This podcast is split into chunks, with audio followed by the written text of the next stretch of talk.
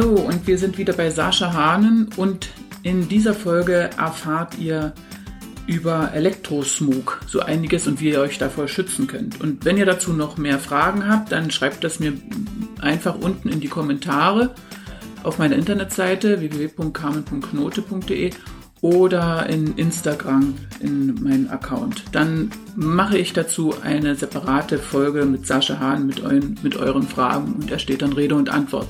Und nun viel Spaß. Hallo, wir sind heute wieder bei Sascha Hahnen, dem Experten für Strahlenschutz, Elektrosmog, Wasseradern, Erdstrahlenverwerfungen und vieles mehr. Geo Geobiologe und Na Naturheilkunder und Umweltmediziner. Und heute sprechen wir über technische Strahlungen oder technischen, wie sagt man so? Störzonen. Technische Störzonen. Also, was ist das? Klär, klär uns mal auf. Also wir hatten ja jetzt in dem ersten Podcast hatten wir ja ein bisschen über die natürlichen Störzonen gesprochen. Und der zweite große Block sind dann eben die technischen Störzonen. Im Englischen sagt man man-made.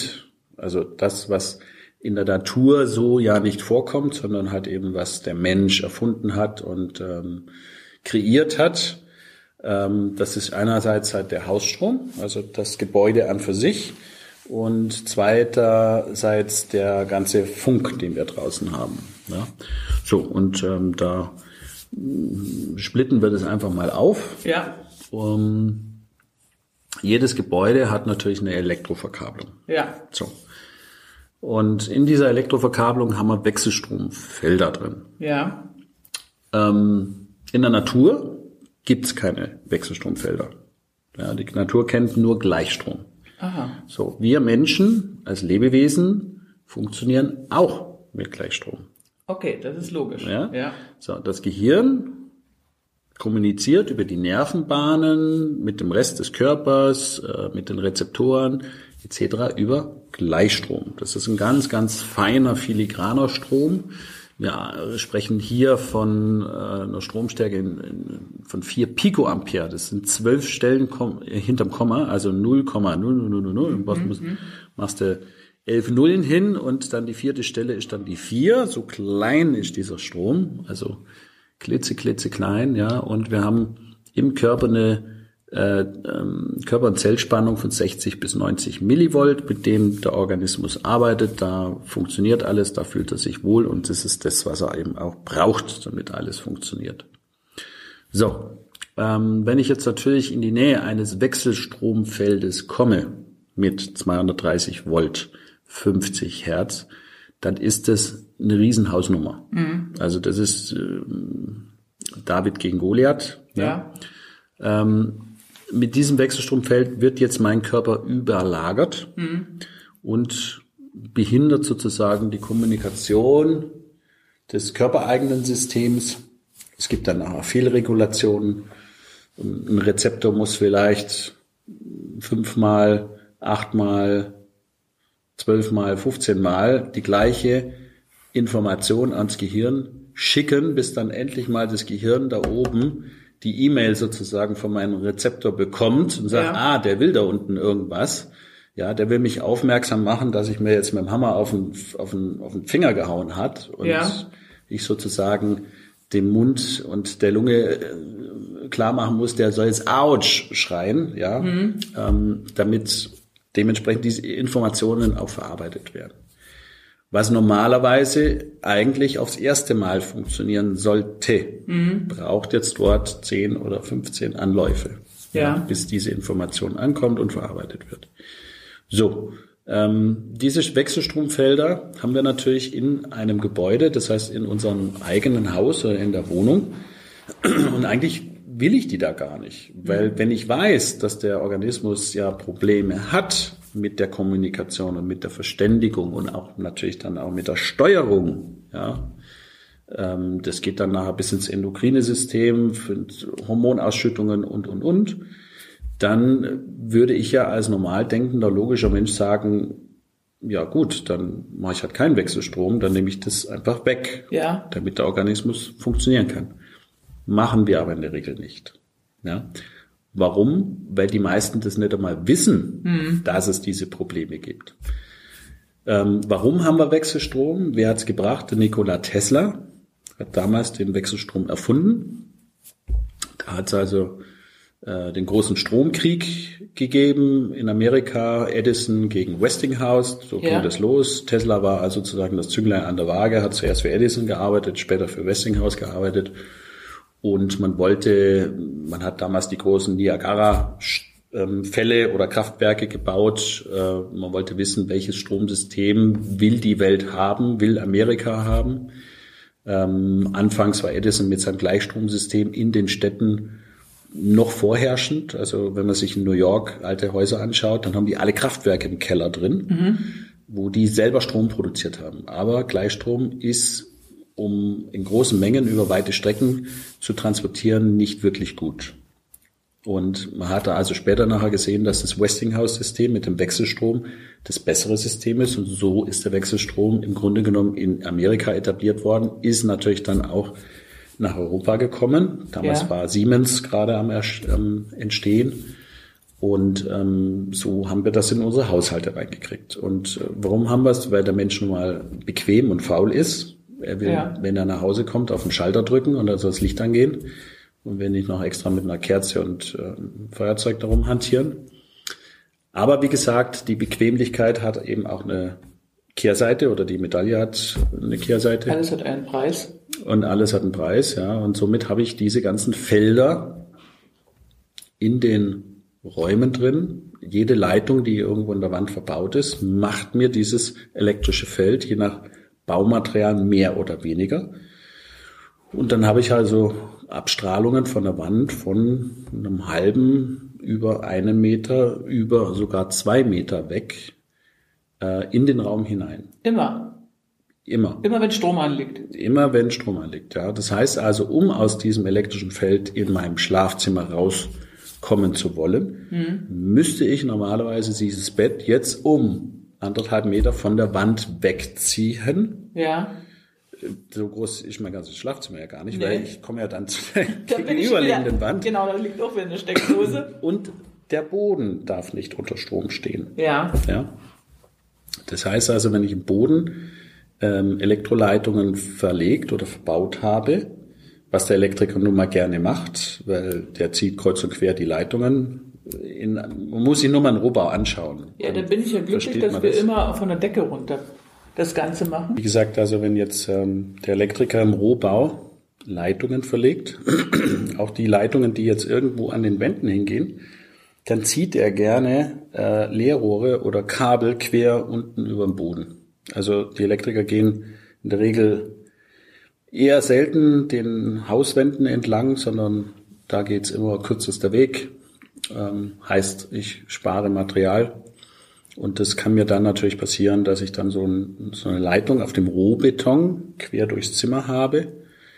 Ähm, da kommt dann nachher die Trittschalldämmung drauf und der Estrich drauf, äh, wegen mir auch noch die Fußbodenheizung drauf. Ist auch völlig egal. Aber diese Leitung, die sitzt da unten irgendwo drin. Und ähm, wenn die unter Spannung steht, dann habe ich natürlich genau dort, wo die Leitung läuft, plus äh, ungefähr einen Meter rechts und links von der Leitung. Also damit ist schon fast das ganze Zimmer abgedeckt. Habe ich dann eben diese elektrischen Spannungsfelder. Und ähm, die müsste man dann mit einem speziellen Gewebe, da haben wir dieses GPA-Gewebe, das elektrisch leiten, das müsste man die abfangen und aberden bevor Teppich oder Parkett draufkommt. Äh, warte mal, jetzt, äh, das habe ich noch nicht ganz, äh, ganz verstanden. Also wenn ich die normale Leitung nehme, wie ich sie im Handel kaufen kann, mhm. und da, die müsste man mit dem Gewebe abschirmen. Mhm. Also das heißt, ein, eine normale Leitung, also wenn du jetzt ja. eine, eine Nachttischlampe hast oder eine Verlängerungssteckdose ja. und du hast ein Kabel, dann sind in der Regel ja da drei Litzen drin. Ja. Und ähm, da steht dieses Kabel unter Spannung. Also mhm. wenn du jetzt mit dem Messgerät auch nur in die Nähe von dem Kabel gehst, dann pfeift es also schon ordentlich los. In dem Neubau haben wir, wenn wir Leerrohre haben, dann werden ja diese Litzen sozusagen einzeln verlegt. Ne? Und ähm, dann liegen die mehr oder weniger ziemlich lose in dem Plastikröhrchen da mhm. drin. Äh, es gibt noch eine Möglichkeit, abgeschirmte Kabel zu verwenden. Die ja. haben dann nochmal eine extra Ummantelung, äh, so ein Staniolpapier, was da drumherum gewickelt wird, mit einem separaten Erdungsdraht. Die sind dann geschirmt und die machen das Problem nicht. Also Aber- wenn ich, wenn ich nicht die geschirmten habe, dann sollte ich mir praktisch, bevor der Fußboden ho- hochkommt, so ein Abschirmgewebe Gewebe reinmachen, reinlegen. genau. Und Das ist eine Rolle oder wie, wie hoch Also ist die? wir Wie haben- stelle ich mir das vor? Wir haben da einen Glasfaserträger, also einen eigentlichen Putzträger, der mit der Abschirmfarbe Tier 98 beschichtet wird. Deswegen ist dann optisch auch dieses Putzgewebe schwarz. Okay. Ja. Ähm, und das sammelt diese ganzen Spannungsfelder ein und dann brauche ich einen Erdungsdraht oder ein Erdungsband und dann führe ich das ab. Und damit habe ich oben oberflächlich dann eben keine Spannungen mehr. Der zweite Vorteil von der Variante wäre auch, dass wenn ich in dem Raum drunter äh, Sender hätte, also ein WLAN oder dergleichen, oder ein Decktelefon, dass also in gewissem Maße dann diese hochfrequenten Strahlungen auch noch großteils mit abgeschirmt werden würden. Okay. Also das würde jetzt, wenn ich das mal umsetze, für unsere Häuser bedeuten, dass wir dieses Gewebe in die Obergeschossdecke reinmachen sollten, weil im Untergeschossboden ist bei uns ähm, Betonkernaktivierung, also wir haben äh, keine Elektrokabel im Fußboden des Erdgeschosses. Es, es sei denn, wir haben eine er Kücheninsel. Das wäre das Einzige. Also es gibt, äh, wie gesagt, der Elektriker, man muss sie jetzt unterscheiden. Es gibt Planungen, wo die Leerrohre in der Stahlarmierung Genau, und das haben vorgesehen Das, das wäre werden. jetzt bei uns nicht. Aber Das- wir haben es an der Decke, also müsste man es zum Obergeschoss abschirmen. Genau, richtig. Und nochmal, das äh, Kabel strahlt wie weit ab? Zwei Meter. Ja, je nachdem. Also wie gesagt, wie viel Masse dazwischen sitzt. Also Mhm. umso weniger Masse ich habe, umso weiter strahlt es dann nachher. Okay, gut. Also bis, Ja, bis Okay, zwei Meter. bis zwei Meter, so in der Regel kann man sagen. Gut, okay. Das habe ich verstanden. Würde theoretisch bedeuten, wenn man im Erd, wenn man keine abgeschirmte Kabel hätte, man würde im Erdgeschoss schlafen, dass das nicht bis zum Bett runterdringen würde, wenn man, was weiß ich, 250 oder 260 Raumhöhe Mhm. Genau, hätte, genau, genau. zum Beispiel. Ah, Okay, verstanden. So. So. was machen wir weiter? Was gibt's weiter? Also das ist die, die Hausverkabelung. Ähm, dieses Problem hat eigentlich jedes Haus. Also egal ob Neubau oder bestehendes, wenn nicht im Vorfeld die Häuser strahlentechnisch dafür konzipiert sind. Bedeutet äh, abgeschirmte Kabel von vornherein einplanen, dann spart man sich das Gewebe oder sollte man beides machen? Was Das kommt jetzt drauf an. Also das ist ganz individuell. Da müsste man jetzt quasi vor dem Bauplan sitzen, sich das angucken, ähm, wie das Haus konzipiert ist, was da cleverer ist oder was da mehr Sinn macht. Also im Endeffekt eine, eine dieser beiden Varianten ist halt das, was man im Endeffekt braucht. Da schaut man halt eben, welche Variante macht den wenigsten Aufwand und kostet auch am wenigsten und demzufolge nimmt man das dann her. Okay. Also entscheidend ist halt eben, dass wir nachher, wenn wir, wenn das Haus fertig ist, Ja. wir gehen nachmessen, Ja, dass dann das Messgerät auch Ruhe gibt. okay. Darum geht's. Und ähm, äh, beim Ho- Holz, du hattest mir anfangs auch gesagt, dass Holz ein besserer Leiter ist. Ein schlechterer Leiter? Oh, Entschuldigung, ein schlechterer Leiter. Und äh, deswegen äh, wäre es im Holzbau doch wahrscheinlich sinnvoll, wenn man in die Wände von vornherein abgeschirmte Kabel reinnimmt. Also grundsätzlich ist es so, Holz ist baubiologisch super. Ja, Elektrobiologisch eine Katastrophe. okay. Ja? Ähm, warum ist es so? Weil Holz ein schlechter Leiter ist. Das heißt, die Spannungsfelder von diesen Kabeln liegen auf den Holzbalken oder auf der Holzoberfläche und kann, können dort nicht weg. So komme ich als Person in unmittelbarer Nähe von der Wand oder von der Decke, bin ich als Person die bessere Ableitung und jetzt hüpft mir sozusagen induktiv dieses Spannungsfeld aus der Wand heraus auf mich drauf und ich leite das ab. Okay. So, und das ist ja das, was wir nicht wollen. Weil damit würden wir quasi permanent in diesem Wechselstromfeld drin hocken, was das Nervensystem als Stress empfindet. So, und äh, wenn ich das natürlich unterbinden will, dann ähm, muss ich an die Ursache rangehen. Also das heißt direkt an dieses Kabel rangehen und äh, mir überlegen, wie fange ich dort diese Felder ab. Entweder mit elektrischen Kabeln, dann ist die Schirmung schon um das Kabel herum, oder ich fange es auf der Oberfläche an, mittels dem Gewebe oder einer elektrisch leitenden Farbe. So, und was da jetzt die bessere ähm, Idee ist, hängt davon ab, wie, welches Ergebnis ich nachher haben will, weil das Gewebe und die Farbe noch ein zweites machen, nämlich hochfrequente Strahlung, äh, die wird dann reflektiert. Das heißt also, mit der Farbe und mit dem Gewebe schlage ich zwei Fliegen mit einer Klappe. Warte, darauf gehen wir gleich nochmal ähm, ein. Gleich nochmal dich äh, näher darauf ein.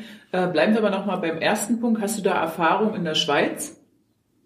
Weil die, die legen Leerrohre und dann die ganz dünnen Kabel rein? Ja, das ist ja das, was ich meine. Das machen die Österreicher auch, das machen die Deutschen auch. Nee, die ähm, haben ja, die haben ja, äh, die, der Deutsche hat nicht dieses Leerrohr, sondern der Deutsche hat doch äh, nochmal ein Gummi um die einzelnen kleinen. Wo gehst du hin? Ja, genau, diese Leerrohre. Jawohl. Also er holt jetzt äh, praktisch ein, äh, so ein Leerrohr, wie ich es eigentlich nur aus der Schweiz kenne, und ja. in Deutschland haben wir es nicht so.